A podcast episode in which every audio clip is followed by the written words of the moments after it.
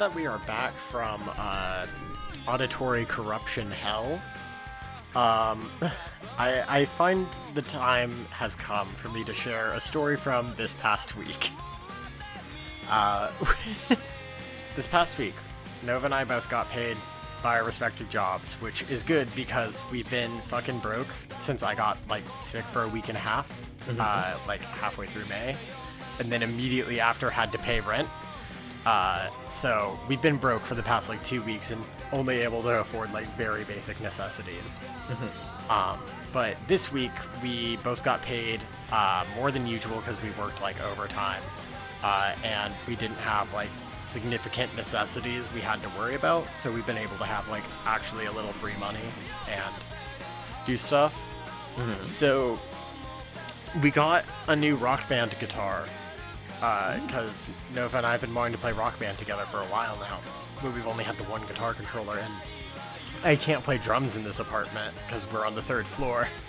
And uh, the last time we tried, immediately somebody knocked on our door. I was like, "Hey, um, I'm trying to sleep, even though it's 3 p.m. on a Saturday." And I'm like, "Okay, like I guess that's fair. Like we'll quiet down, but like also, you were very rude. like li- literally the rudest way I could get a noise complaint from this guy because he was just very mean about it. But um, alas, we ha- we have two Rock Band controllers now, right? Mm-hmm. So uh, Nova has never really had the time to like sit down and learn how to play Rock Band and Guitar Hero like really well because like they want to play on expert, which valid. Like I support them, but um, they're still getting there. Like they're getting better and better every night uh, we play, which has been really exciting to see. Um, and I'm sharing this story because it was incredibly funny to both of us. Um, we we're having a good time. We're cruising through the campaign of Rock Band One because we're just going through the campaigns. Mm-hmm. Uh, just because like that that seems like a good way to w- learn is not picking like really hard songs and just you know yeah. going with what the game gives us. Um, so eventually we land on a specific song, and they've been playing bass because they just prefer bass. Um, we land on this one song, a little known song called "Sabotage" by the Beastie Boys. I don't know it.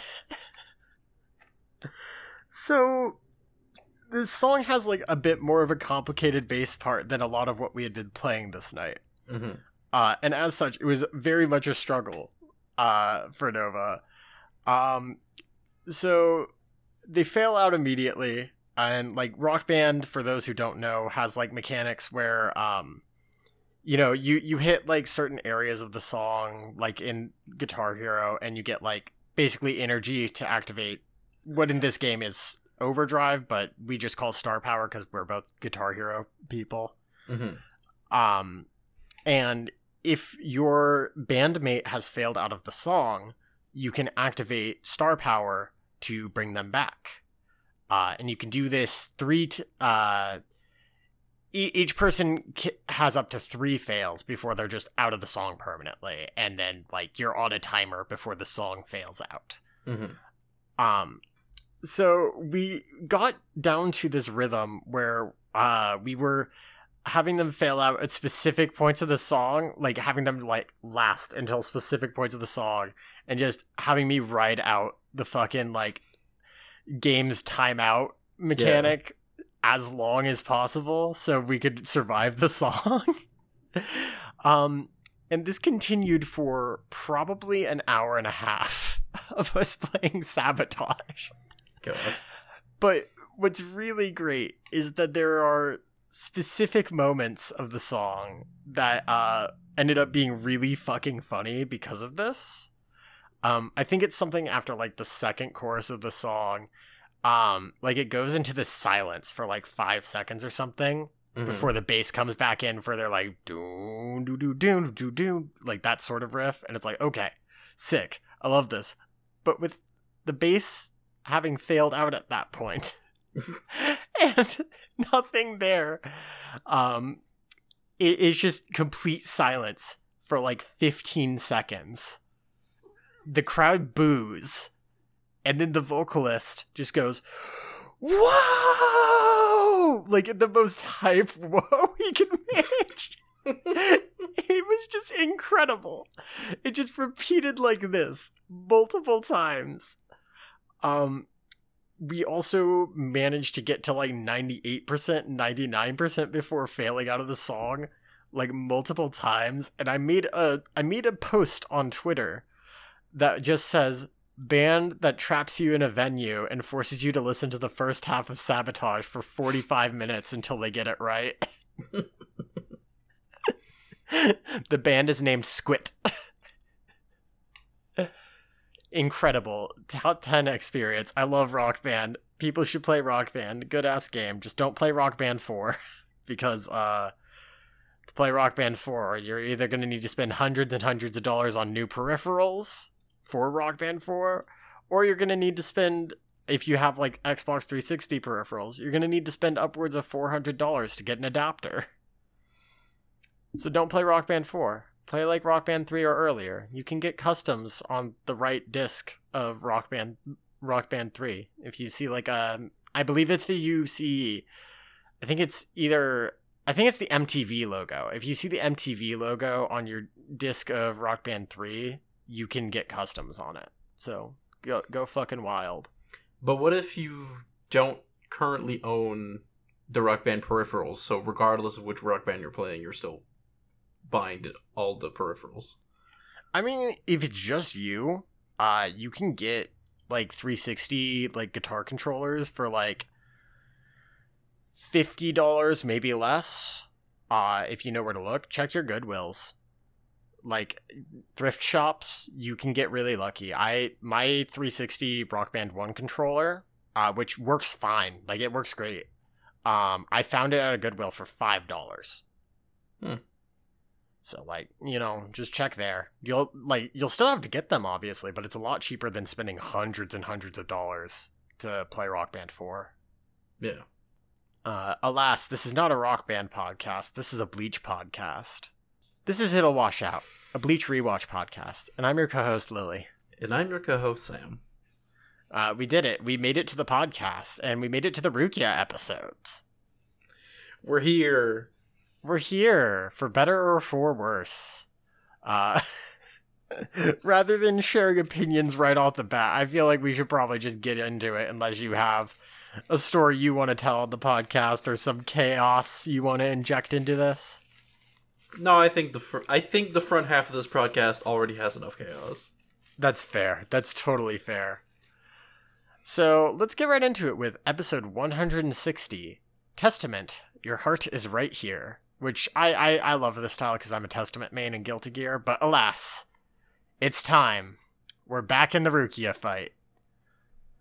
After Aaroniero goes blob mode, it explains how he's going to be akin to fighting 30,000 hollows. He laughs and raises his trident as he moves towards Rukia.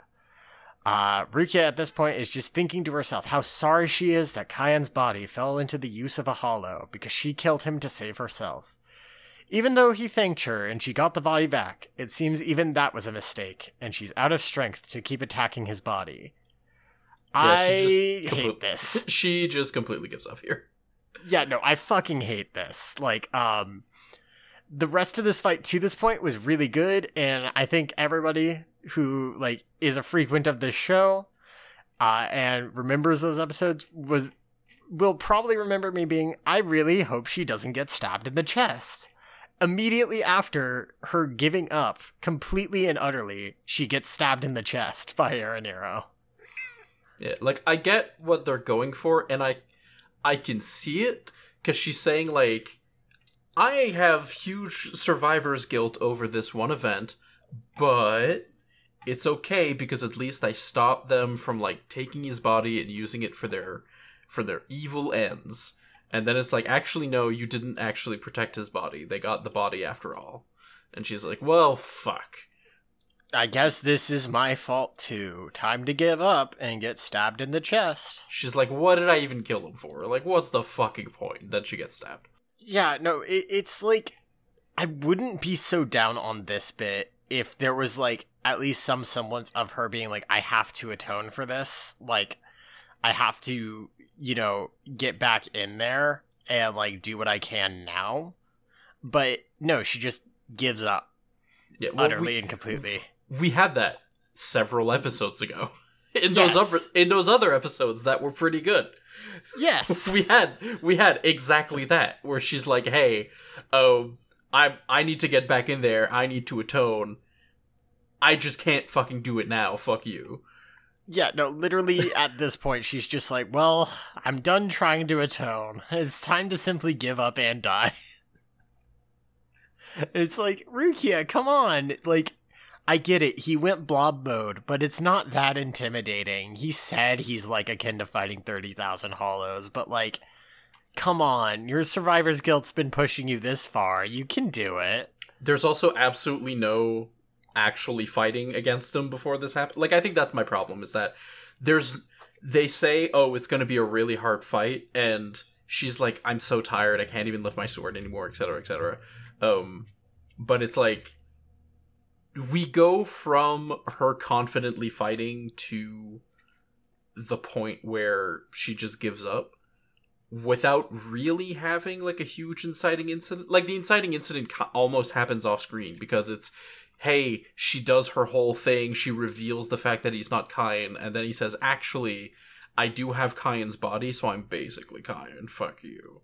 Um and yeah, Yeah. now we're just gonna keep fighting. But like she wasn't she wasn't doing great in the fight but it's not like she was doing dog shit either like I think another part of it for me is that it comes back to the pacing thing of them like having all the cool shit like front loaded into the season and then having four episodes of Uryu and Chad fights and then coming back to this and immediately being Rukia is giving up. Uh cuz like pacing wise if it were the rest of the fight before this point and then like it just went right into this, I could maybe be a little less hard on it but because they chose to pace it that way, it's just like, okay, well, I'm excited to get back to the Rukia fight. Like, we had all this other bullshit. Let's get back to it. And then it's just like, oh, this is too hard. I can't do it. And I'm like, okay, all right, Bleach. Like, I literally texted Lynn. I was just like, ah, Rukia. And they just go, what's going on this time? And I just say, stab. I get the response, stabbing or being stabbed, and I just say, you know. Like, that's just how it goes. That's just how the Bleach fight goes. Yeah. I do have more to say about the pacing, but uh, as part of the manga bits. Okay, that that makes sense. Um, so after Aaroniero pierces her chest with his trident, uh, she starts to say goodbye to Kaien, and her eyes fade as a voice calls her name. And now we're in a flashback where Kaien slaps her, telling her to stop daydreaming and that they're almost quote there. He tells her she's going to be left behind, and she runs to follow him through a clearing as she takes in the grass, the trees, the birds chirping, and runs right past him before realizing she remembers this landscape when Kaien asks where she's going. Apparently, this is West Rukon District Area 3, North End, Mount Koifushi.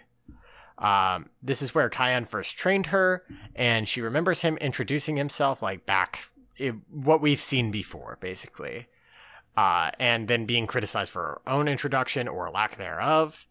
Uh, she remembers this being an ordinary relationship, as Kaien tells her it's fine if she slips up and calls him captain. Uh, she remembers the ordinary being exactly what she was looking for, as she goes into another flashback of a training exercise in the academy where she got. No, this was not the academy one. As she goes into another flashback of a training exercise where she got distracted by a bird, allowing Kaien to disarm her. Uh, she finds it odd that she remembers everything from this time, given how caught up in the moment she was. There's like a small bit with her stomach growling and Kaien tossing her sword back to her, saying everybody has to eat, it's normal, like it's fine, let's go get food. Uh, she remembered having one concern though.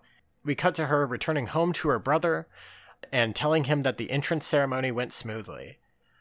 He asks what seat she made, and she apologizes because she was not able to reach an officer's seat. And Byakuya asks her to leave.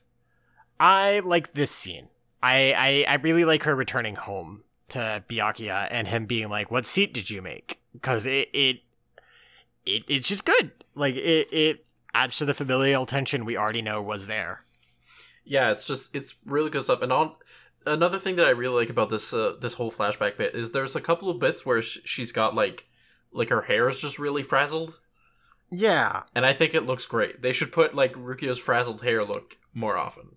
Um, also, when she's like, "Oh god, oh god, oh god, don't toss a fucking naked blade at people. What is wrong with you, Kaya?" that bit was really good. Really, really good. I I do like uh most of this flashback stuff. I there are some bits of it I'm down on, but like we'll we're we're almost there. We're almost there. Um, but like for the most part, I like this flashback stuff. Um we cut to more training, this time with randos at the academy. As she explains, she never was all that skilled in the ways of the sword, but her Kido received good grades in the academy. But even so, it was considered average. This part I am down on. Um, th- this is exactly what I was just talking about. Um, I'm down on this specifically just because we got all this cool shit with Rukia. Like, past couple uh, uh, episodes with Rukia, we got were really cool. We saw her doing cool shit. We've always heard, always, always, always, that she is really good at kido, like really, really good at it. Uh, and just immediately in this flashback to be like, well, I got good grades in it, but I was just average. It's just like, just let her have this one thing, Kubo. Like, come on.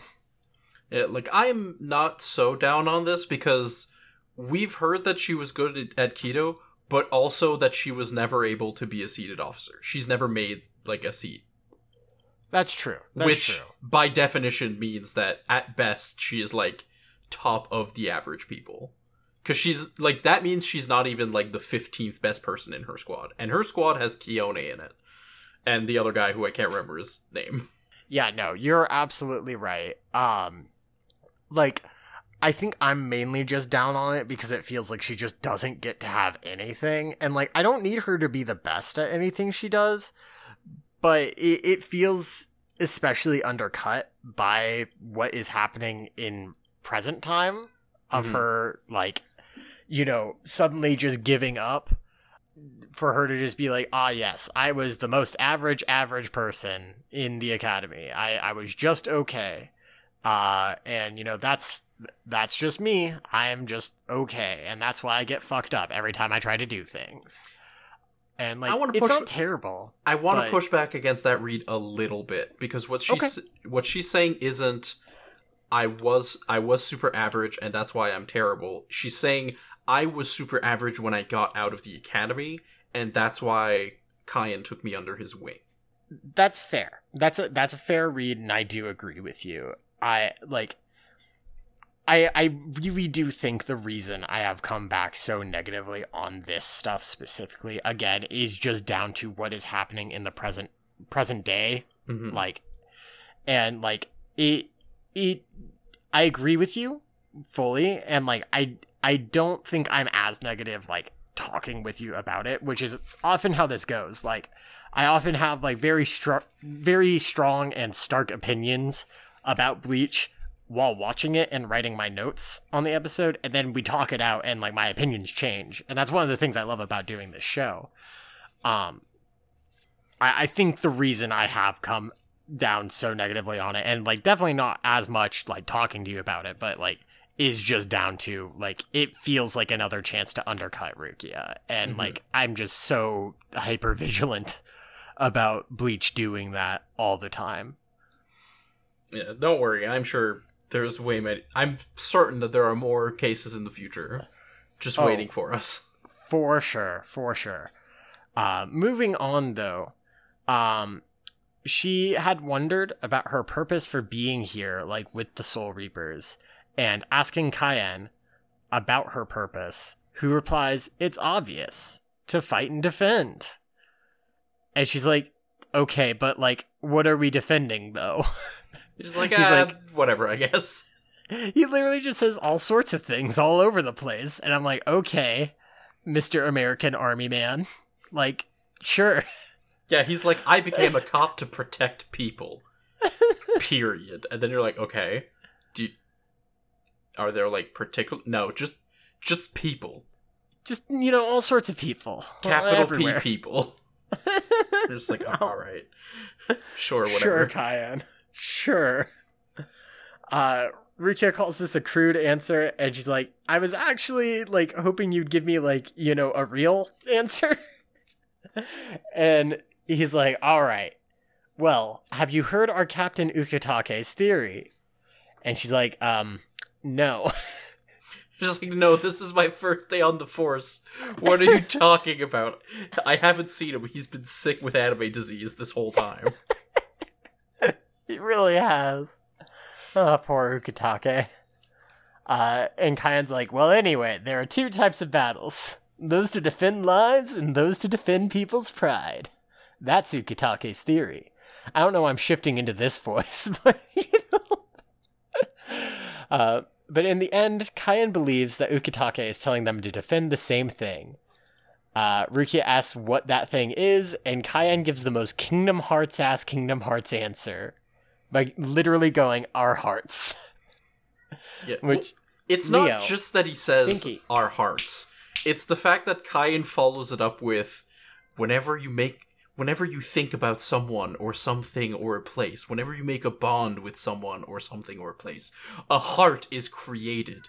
And it's not within either of you, it's it's the connection between you. That's the heart. And you have to protect the heart. It's like that's the point where I'm like "Oh, all right, Kaien, where's your fucking keyblade? I know you're hiding one up your ass somewhere.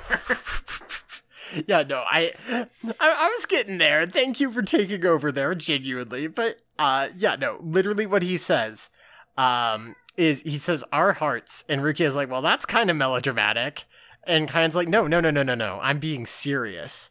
Um, and she, he's like, where do you think the heart exists?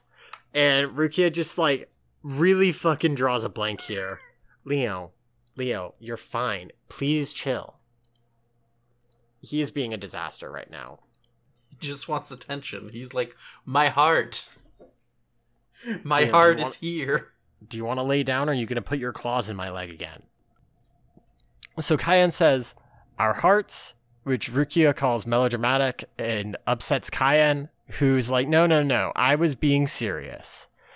He asks Rukia where she thinks that heart exists, and she struggles to come up with an answer.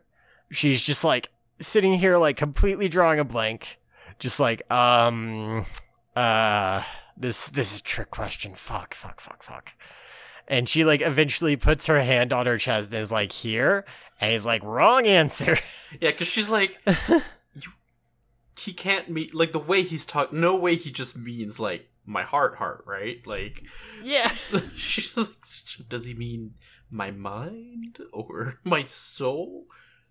Whatever. Uh, what about the heart, heart? No, wrong. and uh yeah no it, it's a pretty good moment uh so Kaien continues and he says exactly when we come into contact with one another a heart is created between us the heart isn't within our bodies it's created when we think about something or someone if i were the only person in the world i wouldn't have a heart if you want to he- if you want to be here from the bottom of your heart then your heart is here uh, Rukia remembers those exact words. If your heart is here, then that is your reason to be here. Uh, that is your reason to be a cop because your heart's here. Um, she also remembers him continuing and saying there is one thing you mustn't do when fighting from now on, and that thing is to die alone. Never die alone. Uh, he says their bodies are made of souls, and those souls turn to dust and become the reishi that makes up Soul Society. But where do our hearts go? He asks, and then answers himself, saying, Our hearts go to our friends, and if they go to our friends, our hearts can live through them, so don't die alone. And Simple and Clean starts playing in the background. It really should, honestly. Like, like this man is just like, he's he's the protagonist of a Kingdom Hearts game that hasn't come out. yeah, he like he's the protagonist for the Crisis Core to Kingdom Hearts, basically. Like Jesus Christ. Kaien is the most Kingdom Hearts ass Kingdom Hearts protagonist we have gotten in Bleach yet. It is absolutely ridiculous. I do kind of love this, genuinely, but also it is very silly. It is like it is a, a cool speech, and it ad- it gives like added context to uh like his whole deal when he was fighting the Hollow like previously, and when he was asking uh, Rukia to kill him and, and everything, because he was like, I don't want to like go to the Hollow World and die. I want to die here with my friends because I want them to witness my death and also like carry on my heart. You know. Yeah, absolutely. Like, I do think it is a good moment overall. Like, I, I do really like it. Um, I, I do think I was definitely taken out of the scene a bit just because it was the most Kingdom Hearts ass thing that he could possibly say. But, like, that. That's just how Bleach is sometimes. Yeah, it's like pause, rewind 30 seconds, start playing simple and clean. All right, Kaien, please continue. Yes, exactly. Um, just dearly beloved starts playing in the background. Uh, but um, I, I uh, another funny bit because of this upcoming scene. Like I'll I'll add context to well not context, but I'll I'll add my own little funny bit that I had thought about. Um, so cut back to Aaroniero having stabbed Rukia through the chest and laughing maniacally uh, as she begins to recall bits and pieces of what we just saw before grabbing the trident. Aaroniero is surprised to see that she's still conscious, but says it's unfortunate since she can't kill him. Uh, at this point, though, the trident starts freezing and she begins to grab her broken sword as she says, I remembered.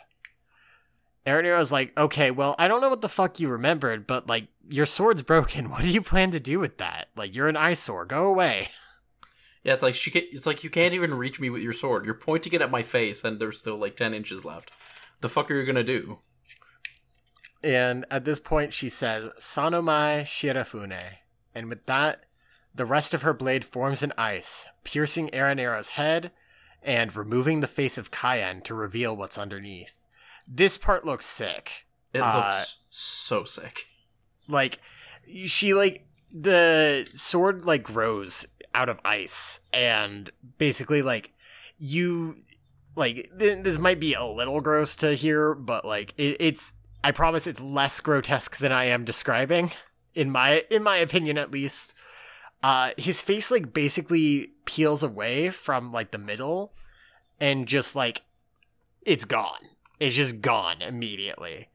Um, it, it's like the tube underneath is just being unwrapped. Yeah. Um, The best part to me is how they show cuz they show you that there's like ice forming around her and everything. And then it shows like it shows you the tip of the sword being formed and then it like comes down t- like back towards the hilt. But as it follows the motion it's like oh most of the sword is like is inside his face already. Like you, Yes. you don't get the reveal that it's like through his head although you can you know you can put it together if you were looking at the angle of where her sword was. But you don't get the actual reveal of oh she just fucking pierced it through his brain until after you see this form the swords start form together yes, it, it's it's great because it like cuts this side shot where you just see it through the tube that is Aaroniero's like head. Um, it, it's just really fucking great moment, like very very cool. Um, she says at this point, "I remembered where my heart is. Indeed, you have Sir Kaien's body within you, but Sir Kaien is not in there. I am holding on to Sir Kaien's heart. Farewell, Espada." And with that, Aaroniero's head tube and body both burst as the liquid within literally floods the halls of Las Noches. It is so good. yeah it's just like oh there goes the there goes the the water balloon yeah, no, like very very good moment. Um one of the heads, the like one with the higher pitched voice, is just like literally begging for its life and begging for Lord Aizen to save him, as he was told that if he stayed with Aizen, he'd be freed from all suffering. He keeps saying it hurts and is just crying like a little baby. Meanwhile, the other head is just like, damn, this sucks, and just splits in half and dies. yeah he's just like fuck he literally just says, I can't agree with this, and then just fucking dies. Mm, don't like this. Uh, very, very, very good. Rukia lies on the ground and tries to get up, but collapses as she hears Kaien's voice telling her not to die alone. Tears streaming down her face as she remembers all of her friends, Byakuya, and most importantly, Ichigo and Orihime. She thinks to herself, I know loneliness, the loneliness of being a prisoner. I know happiness, the happiness of seeing my friends coming to save me. And I know the terror of seeing a friend become injured and fail. Before thinking to herself, Don't worry, Inoue, I'm coming to save you. Unfortunately, she now also knows the horrors of being a woman in bleach as we see her sword fall to the ground and the episode ends. Yeah, it is unfortunate. It does make it like extremely tragic and sad, and like it's it's done in a really cool way. Yes. But it is also like, okay, so what's gonna happen here? I guess we have all we have also seen Chad. It's not unique to her in this particular arc because we've seen Chad like get fucked up earlier. Right. For sure, for sure. Um, it is really funny that Chad. I think Chad is completely forgotten by the rest of the cast for now. Uh, like Yeah. the the next episode talks a lot about Rukia. Do, absolutely does not give a shit about Chad. Yeah, no, it's really bizarre, frankly, because it's just like, well, Chad fucking ate shit last episode, but who cares about him? Rukia's in trouble, and like, I get it. On on on one hand, I kind of get it because like they went through all that effort to save Rukia, but also like give shout outs to my boy Chad. Like, come on, um, it's it is frustrating being a Rukia fan. Um, just because she gets this fucking amazing moment here where she does pierce Aaroniero's head. And like it does make sense that she is like completely and utterly fucking like hurt here. But I think the reason it feels so so much more like undercutting Rukia once again is simply because she gave up during the fight. And that is the whole premise of this episode is that she gave up when Aaron like, I am akin to fighting 30,000 hollows at once. And then Rukia's like, well, shit, man, I guess I'll give up. And then has the flashback. And then it's like, wait, shit, no, I can do a thing. And then does the thing, you know? Mm-hmm. Like, it, it's, it's not terrible. Like, I think the episode works and I enjoyed it. I was really glad to see Rukia have this moment but to see her give up, then do the thing, and then still like fall down dying is very frustrating as a huge fan of Rukia. Hmm. Does that make sense? Like, and like, Yeah, no, it tracks. okay. I I just want to make sure like my train of thought is like sound there and like I don't know. It I like this episode. Like I I I came away from this episode feeling hotter on it than I expected to be, especially given what happens in the episode. But it Mhm. is still frustrating. What were the post credits and manga bits like this time, Sam? So in the post credits bit, we get the Soul Reaper Women's Association, where Yachiru's like, "We don't have money. You've wasted all the money." and I was like, "Ma'am, you're the one who wasted all the money." Doesn't matter. Yachiru's got a plan. They're or not Yachiru. Nanao's got a plan. She's just like, so the human world has paparazzis, and these paparazzis make money by taking photos of famous people.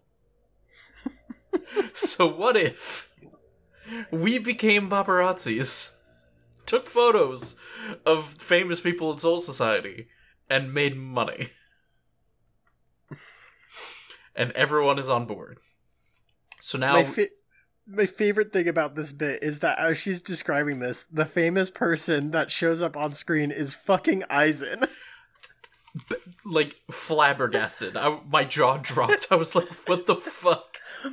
And, and we're not talking like evil bitch curl Aizen. We're talking Aizen with glasses. like back from fucking like episode 30 or whatever. Yeah, like Aizen who would have showed off, who would have been uh, displayed in the Shinigami uh, Court Squads Association's uh, yearly calendar or whatever. Yes.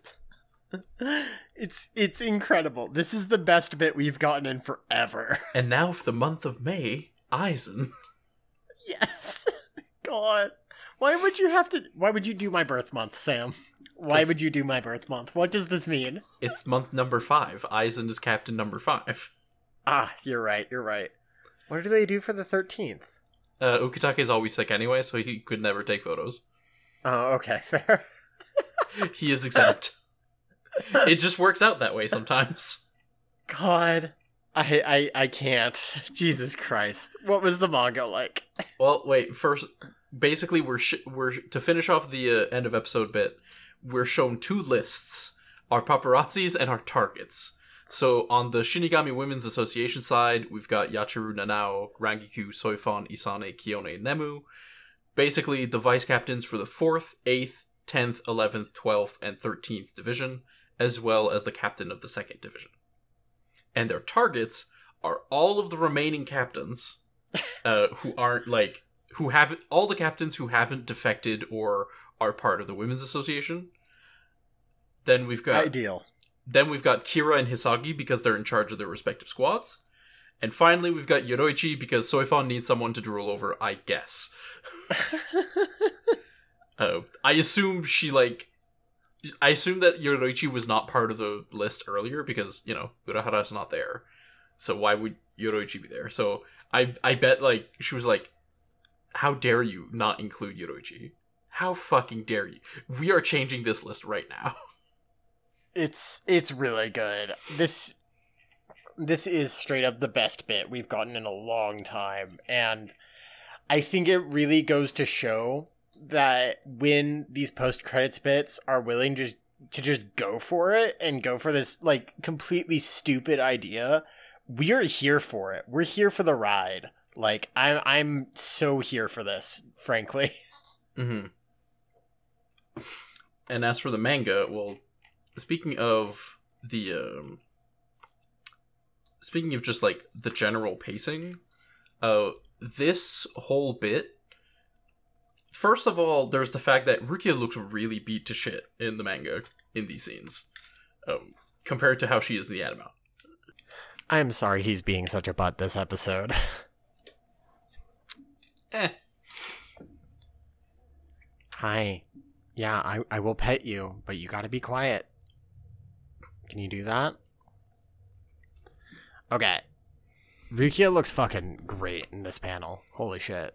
Yeah, but she looks like a lot more wounded and hurt than compared to the rest of the compared to how the anime like depicts her, right? Most of Yeah. the, like they don't have like any of the the grime and bruises, and she's not like bleeding from several cuts.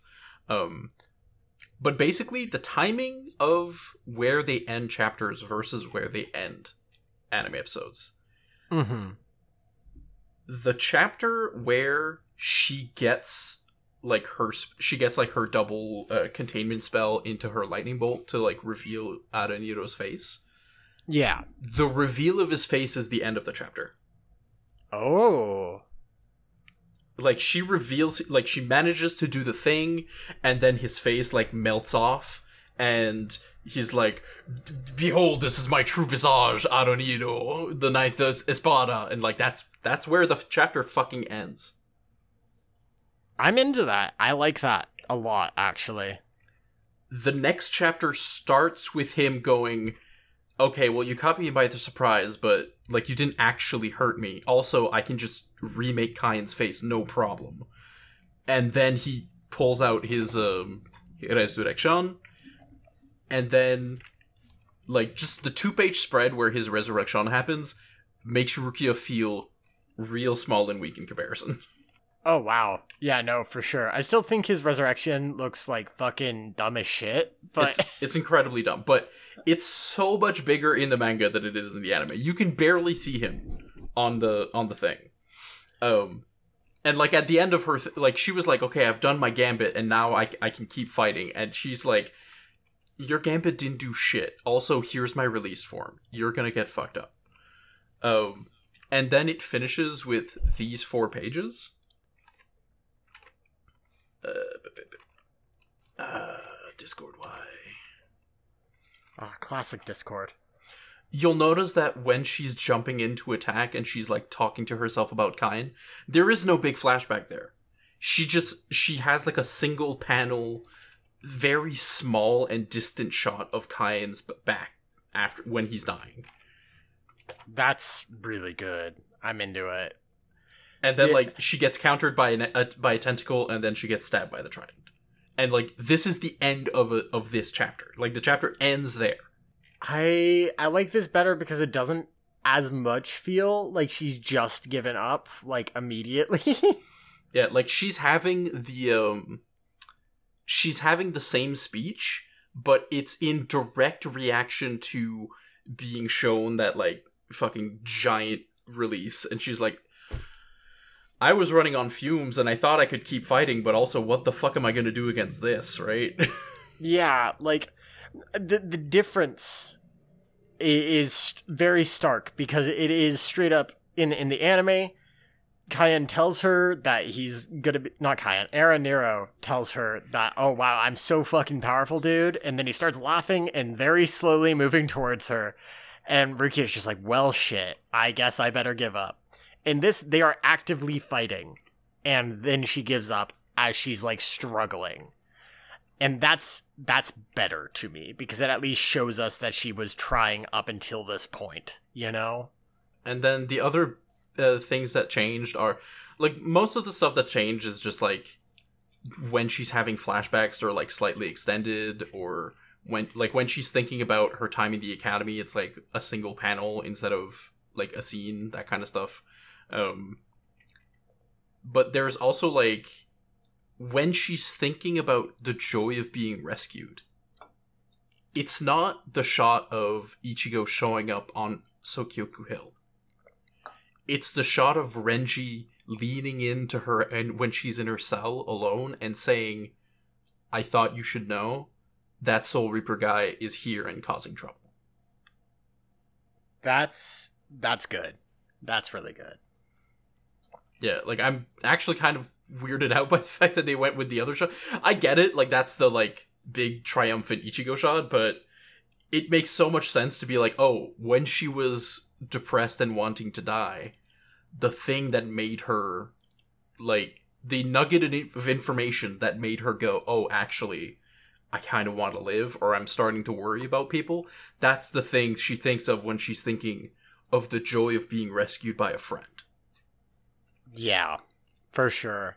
I think one of the other things i want to note here looking at these manga pages and one of the things that i think is a, such a subtle change but actually has like a really large effect on how i read um rukia like quote giving up.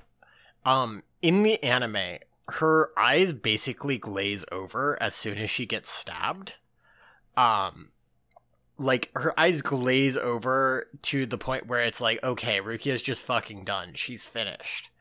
In the manga um in in the last page you sent me sam Mhm. um like she gets stabbed and we have this very close up panel of rukia's eyes. And to me these eyes don't show me that she is dying and giving up. It shows me that she is literally about to remember something that is going to change her worldview about this moment. Um, like these do not look like the eyes of somebody who has completely given up hope to me. These look like the eyes of somebody who is desperately trying to find something to believe in at this moment, and I think that's so much better. Yeah, I I will say that in the next chapter, like they like they are doing the thing where the light flows from her eyes because they're doing the thing where she's like blacking out of blood loss into the um and then going into the flashback. Yes, yes, yes, yes. Absolutely. I, I, think the difference for me is that it's it's not immediate here, you know? Yeah. And then the, the other there was another page that I want to show, but basically when he's saying his whole thing, like his whole speech where he's like, "Hey, like don't die alone. You mustn't die alone, so you have to like leave your heart with your friends, etc., etc., etc." Um when he's telling that part, it's superimposed with it's like a it's a really weird panel because it's you see a big white space and then inside that white space there is a like small framed like portrait of Kaien's last words. And and again, at the start of this episode, there is no flashback to like Kaien saying, I can leave my heart here. They saved that for this bit. So it's like she's thinking back on it and remembering that he says, I can leave my heart here, and that's the exact like as soon as this page is done, like you turn the page and she does the thing where she does the sword. Or like she you know, she like grips the trident and she moves her sword into position. Like she starts fighting back as soon as this page is done. That's preferable. Like the pacing of this pa- of this whole sequence of chapters is really fucking good. Um also the whole sequence with the sword also looks fantastic in manga, honestly. I I actually recommend that you take the time afterwards to go read uh, chapters 261 to 268. Um, okay. Just because it's such a different vibe in the manga from the anime, and you know, part of it is from them shuffling the fight around other fights, and part of it is so it's like it gets to flow in the manga, and part of it is just like the vibe is just completely different. that makes sense. Like, yeah, no, I will definitely have to check that out when I have free time. Yeah, and also, uh, this might be less interesting for the uh, for everyone listening on the audio side, but like each of those chapters has a small like end of chapter image, like in the in the corner page, which uh, Kubo does sometimes, and it's like there's one for when she first meets Aaroniero. There's one when he betrays her. There's one when she starts fighting back and saying like you don't get to say the name kaien anymore. There's one for um there's a chapter that ends with him like showing off his trident basically. Uh there's another one when she unveils his mask. And then there's there's like two final ones which one of them is like what is your regret and um there is no heart without you. Uh, which are just like the things that she's thinking of throughout the fight. And you can see that like it's the bird when it's like it's the waves of when Kaien unleashes his trident. It's the bird that she was thinking of during that training exercise. It's the trees moving in the wind when they had that conversation. I I really like these. Uh, I am a really big fan whenever Kubo does this at the end of chapters. I think this is one of my favorite things he does, honestly. Yeah, it's just really good ways to just like keep going just have like an emotional through core uh, through line across these various ep- uh, chapters because some of them are also interspersed with um what we're going to see in the next episode and some of the like we some of the stuff we've seen in the last episode right uh, Yeah. but it still keeps the focus on Rukia and just makes all like this whole arc this whole fight is contained within one volume of the manga I I am so glad, thankfully, that like that's good, good. like you get one chapter uh you get like one and a half chapters to be like chad finished off uh the afro guy and then got his uh then got his ass handed to him by um nnoitora and then it jumps into this arc like this fight and then this uh this last chapter where she defeats him is like the last chapter of the of the book it's like oh the spacing for the vol- for the volumes and the manga chapters fucking impeccable. Yeah, no, like this this volume sounds really really good. I wow. I I don't know. The manga version of this fight just sounds so much better to me overall. But I am really curious to hear what your thoughts are if like by reading it and seeing if you come out with hey Sam, actually you're full of shit, this is basically the same thing versus actually no, I've got a different appreciation of the of the encounter. Yeah, no, for sure. Like I might try and get around to it tonight. Um like when I go to bed just because like uh lately when I've been going to bed, uh I had to take a break from it because that game has some fucked up shit in it, but I've been trying to go through Tsukihime. Mm. Um and like I I'm about halfway through the first route in that, and uh, there's some fucked up shit in that game, Sam. uh, yeah, there's uh, there's some fucked up shit in that game. Yeah, uh, don't play Tsukihime, or do just read a lot of content warnings and know what you're getting into. Cause like I I did do that, but like it can still be uh, a lot. Yeah, like uh, I love it, but also yeah, no. If you're going to get into it, just look up a list of content warnings online, or listen to Fate Moon Archive.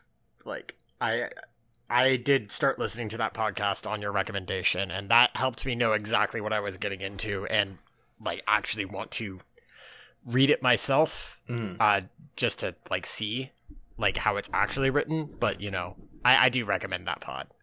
Yeah. Uh, well, sounds to me like we are basically done with this uh, episode, so we should cut to break. Absolutely. Let's cut to break.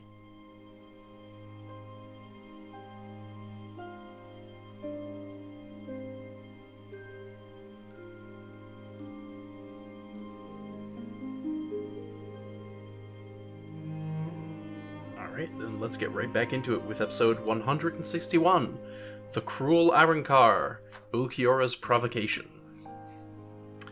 We open the episode on Renji's Bankai getting shredded to bits, as Szayelaporro explains that this room was modified specifically to negate Renji's ultimate move.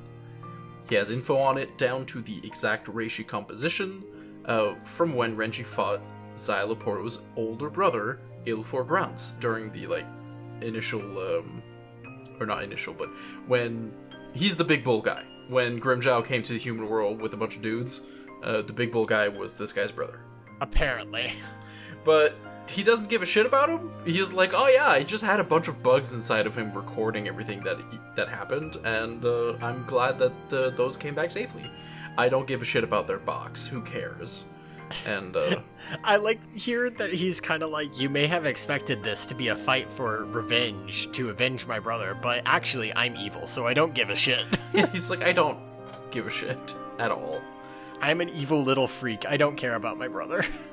Yeah, and now he's like, and now that you're completely fucking harmless, uh, time for me to kill you so I could dissect my first, like, corpse that was able to use Bankai. Hell yeah. Oh.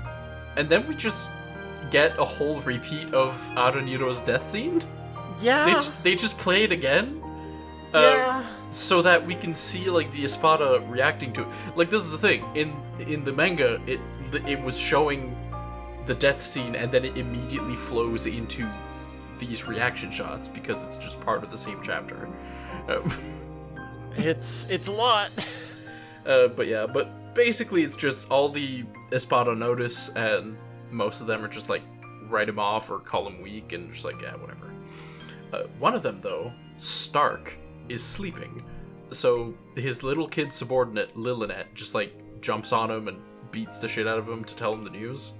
He knows obviously, and he's like, "What the fuck do you want me to do about it?" I had some questions about this part. Um, uh, Starting with Lilinette's design and the cuts away, I realize it's just him, her tickling him, but also it is very strange and very uncomfortable. Yes, her design is too lowly for me. Yeah, no, she looks about 12 and she is very scantily dressed.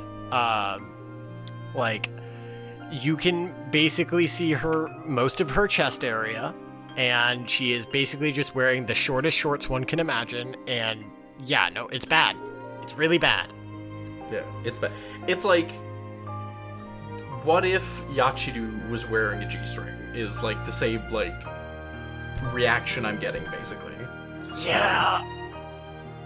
Yeah, no, it's it's not good. And I, I think that coupled with them like cutting away while she's like on top of Stark tickling him is just very uncomfortable because it's not very clear what's happening upon first watch, and it's just like, what is going on? This dialogue is like very not good and implies something else is happening, and it's just bad. It's bad overall. Yeah, it's weird, and they're like they're they're using like negative uh, space to like create some like bad jokes that are are frankly offensive. Um, yeah, but yeah. So back in the big room, Renji is going hog wild with Zabimaru, and he's actually giving Szayelaporro a hard time. Uh, until he just says, actually, no, just kidding, psych. I was just pretending to have a hard time to fuck with you. when when I was watching this this fight, I was just like, wow, Szayel really studied the matchup, but not the execution behind the matchup. And then I was like, oh no, he's just fucking with Renji. Yeah. And Renji even realizes like, oh, he when I was attacking him and he was going like, "Oh no, it was me. I'm getting fucked up." Um, he hasn't actually taken like a step back in the whole exchange. oh shit!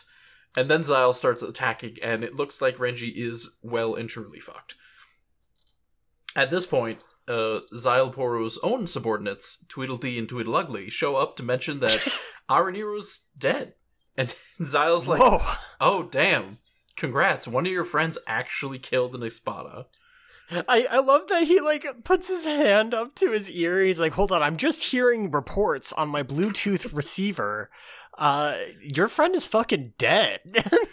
yeah, he's like, you know, she died to do it, but hey, you actually took out an Espada. like, good job. No one would have expected that from any of you. Like,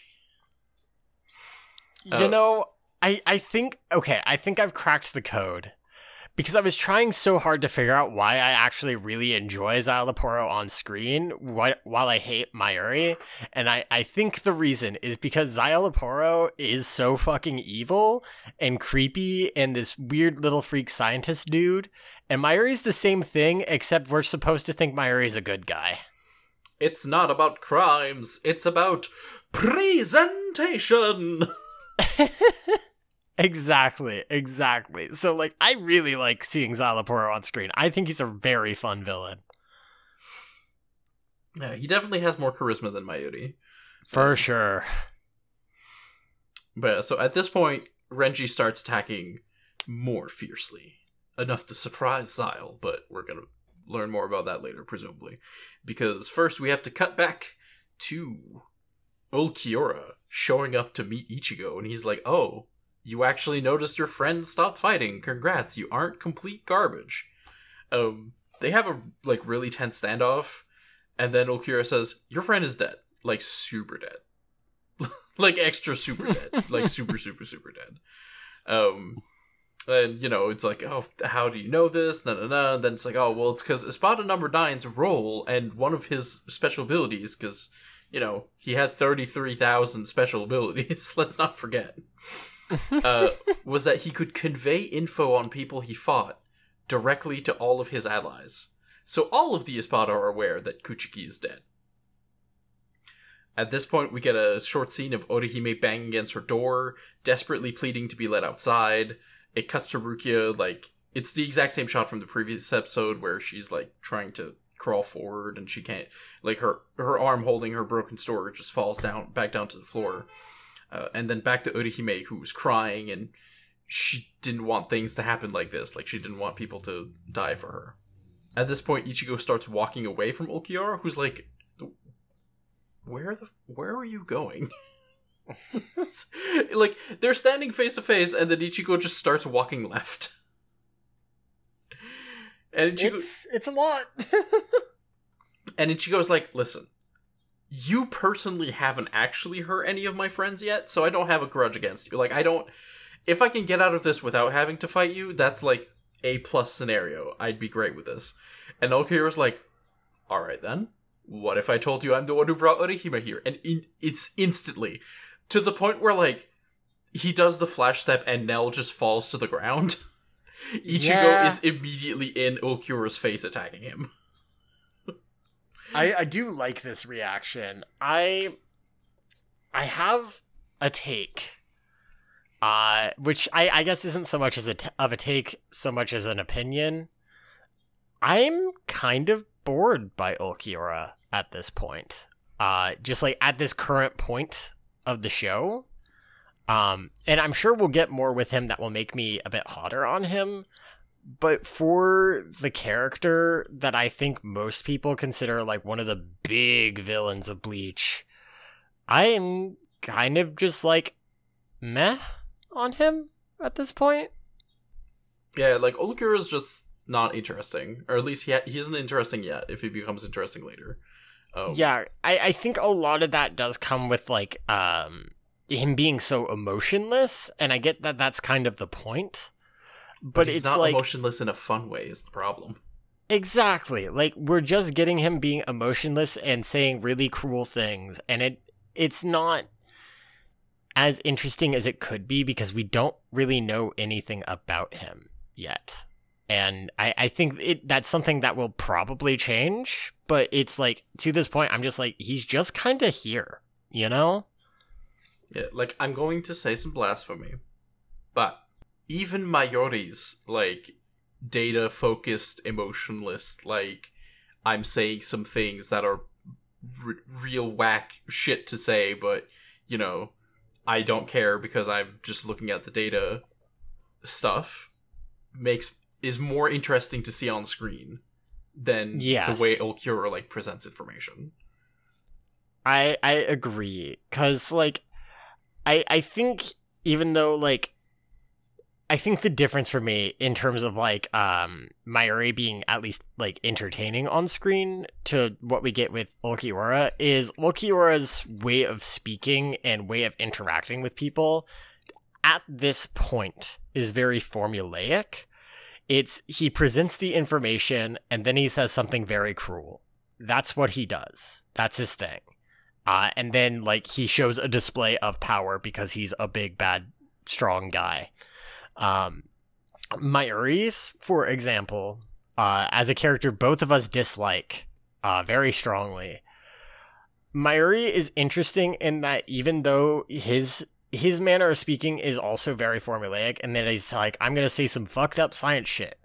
At least with him, we get to see some weird, creative, new gross science shit he's up to, you know? Mm-hmm. I don't know. That that's just my take.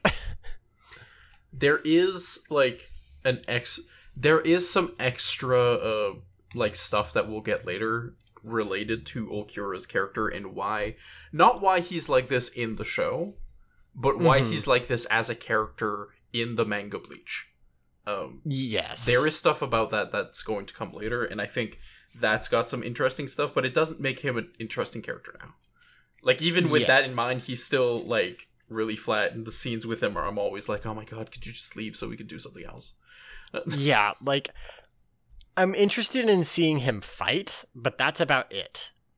Um, I, I'm not really all that interested in him as a character yet because he hasn't really given me a reason to be interested.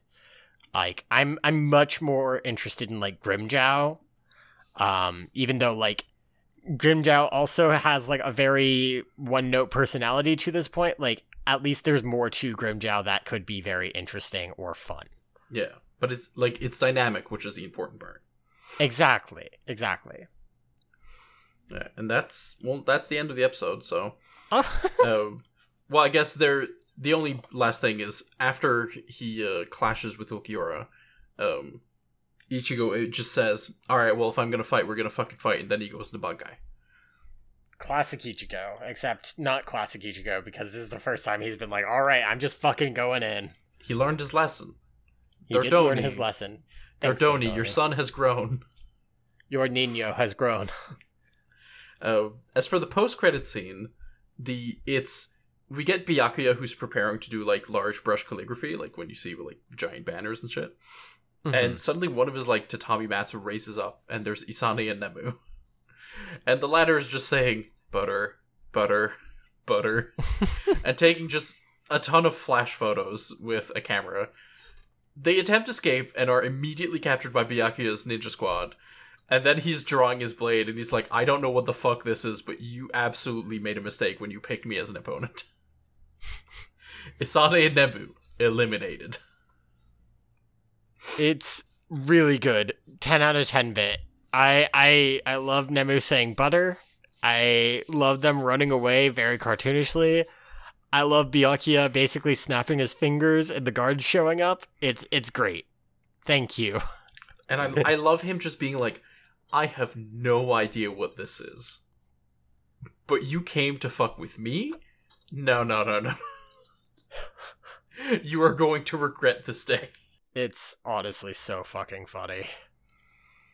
Uh, and then the manga, there's just not really a lot. Like there's a cutaway with Uryu that I didn't mention because nothing happens. Uh, that's not in the manga. And then the entire section with Renji like gaining the upper hand for a little bit while, that's also not in the manga.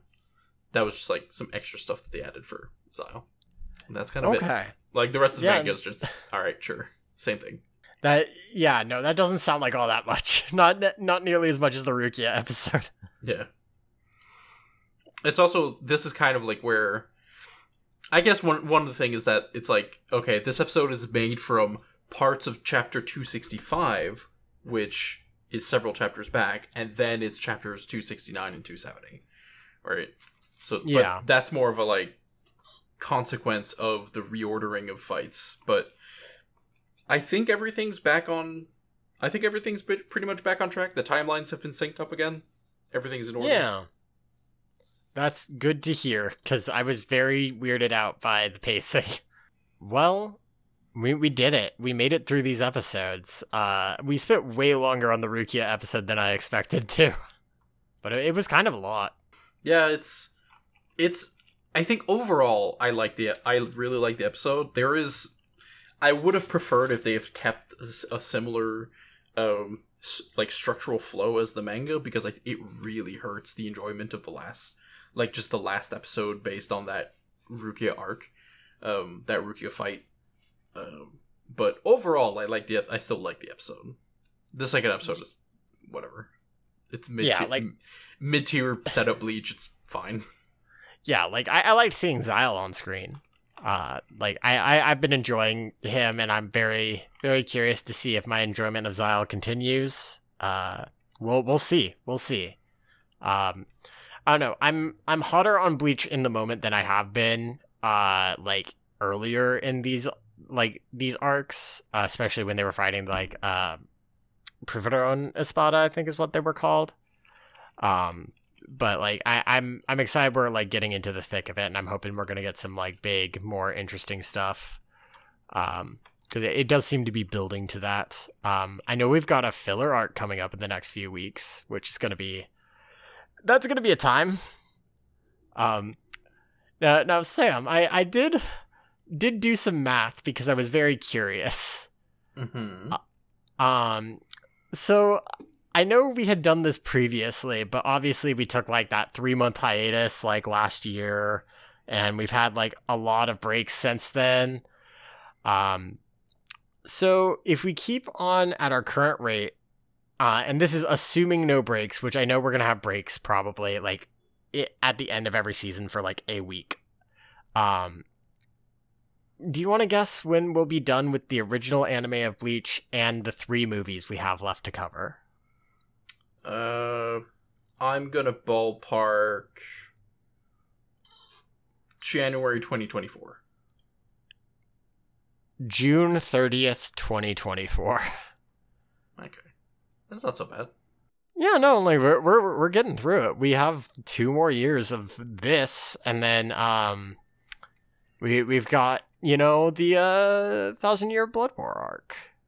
So that's that's gonna be that's gonna be a time. I I think we've got a lot of stuff we can get through. Hmm. A lot a lot of stuff. I'm excited. I I'm excited. I'm hotter on Bleach right now than I have been in a bit. So Well, we'll see how long that stays. honestly, I well we'll see how our trip to New Captain City goes because that's gonna be a filler arc, I'm sure. Yeah, because we we have not yet reached the point where viewership of of Bleach like fucking fell down a ditch. Like now, is it just that the hype was gone, or they changed time slots, or maybe they took some time off and a bunch of people didn't come back after? Who knows? We'll find out. yeah, that's what we're here for. Um, like, I, I think it's going to be really interesting moving forward just because um, I don't think either of us has seen any of the other filler arcs, right? Correct. I have seen one, maybe two episodes of the of the uh, Captain arc, and I think I'm aware. I might be aware of like who the antagonist is, or like where the antagonist comes from. in that arc. I, I I think I'm like vaguely aware of who the antagonist is from vibes alone, but that's about it. and then I'm aware of like the premise of the filler arc after that, and then I think there's another filler arc that I have no idea what it is. Yeah, I I'm not entirely sure. Uh, we we've got some stuff, but uh, we have some exciting things coming up. At least. I, I'm, I'm gonna let y'all know right now. Next filler arc not gonna be boring in terms of podcast. I promise. It's gonna be a time. I actually don't remember if I've actually told Sam what's going on there, but uh Well, you shouldn't, because the idea is that we're going in blind. Oh no, I mean not with the filler arc, what we're doing with the filler arc. Oh. Also, also a no. All right, well, I will I will end this podcast. You can find us on Twitter at Bleachcast. Uh, you can find me on Twitter at lavender underscore pause. And my schedule for Twitch streaming has shifted a little bit because uh, doing three days a week was just too much. Uh, I'm going to be streaming Tuesdays and Fridays, Guilty Gear Strive, uh, practicing for an upcoming local tournament next month. Uh, so I'm going to be streaming every week, Tuesdays and Fridays at around 3 p.m. PST. And you can find me on Twitter at SSBSLJ. I also don't normally say this, but like, if you listen to our show regularly, genuinely, like, shoot us a review. Like, I, I never say that, but we also don't like, we don't advertise our show or like do anything really to promote it. And like, I'm not like super about that growth mindset, but like, if you want more people to listen to our show for whatever reason, uh, cause like, I certainly wouldn't mind, but like it it's whatever honestly i'm just happy the people who listen are happy with the show um just like shoot us a review you know talk about it do whatever you want uh that being said i hope you have a great week and stay cool chads I'm pretty much in charge around here. no you're fucking not don't give me that shit i edit this podcast 励ましてくれる大事な人へ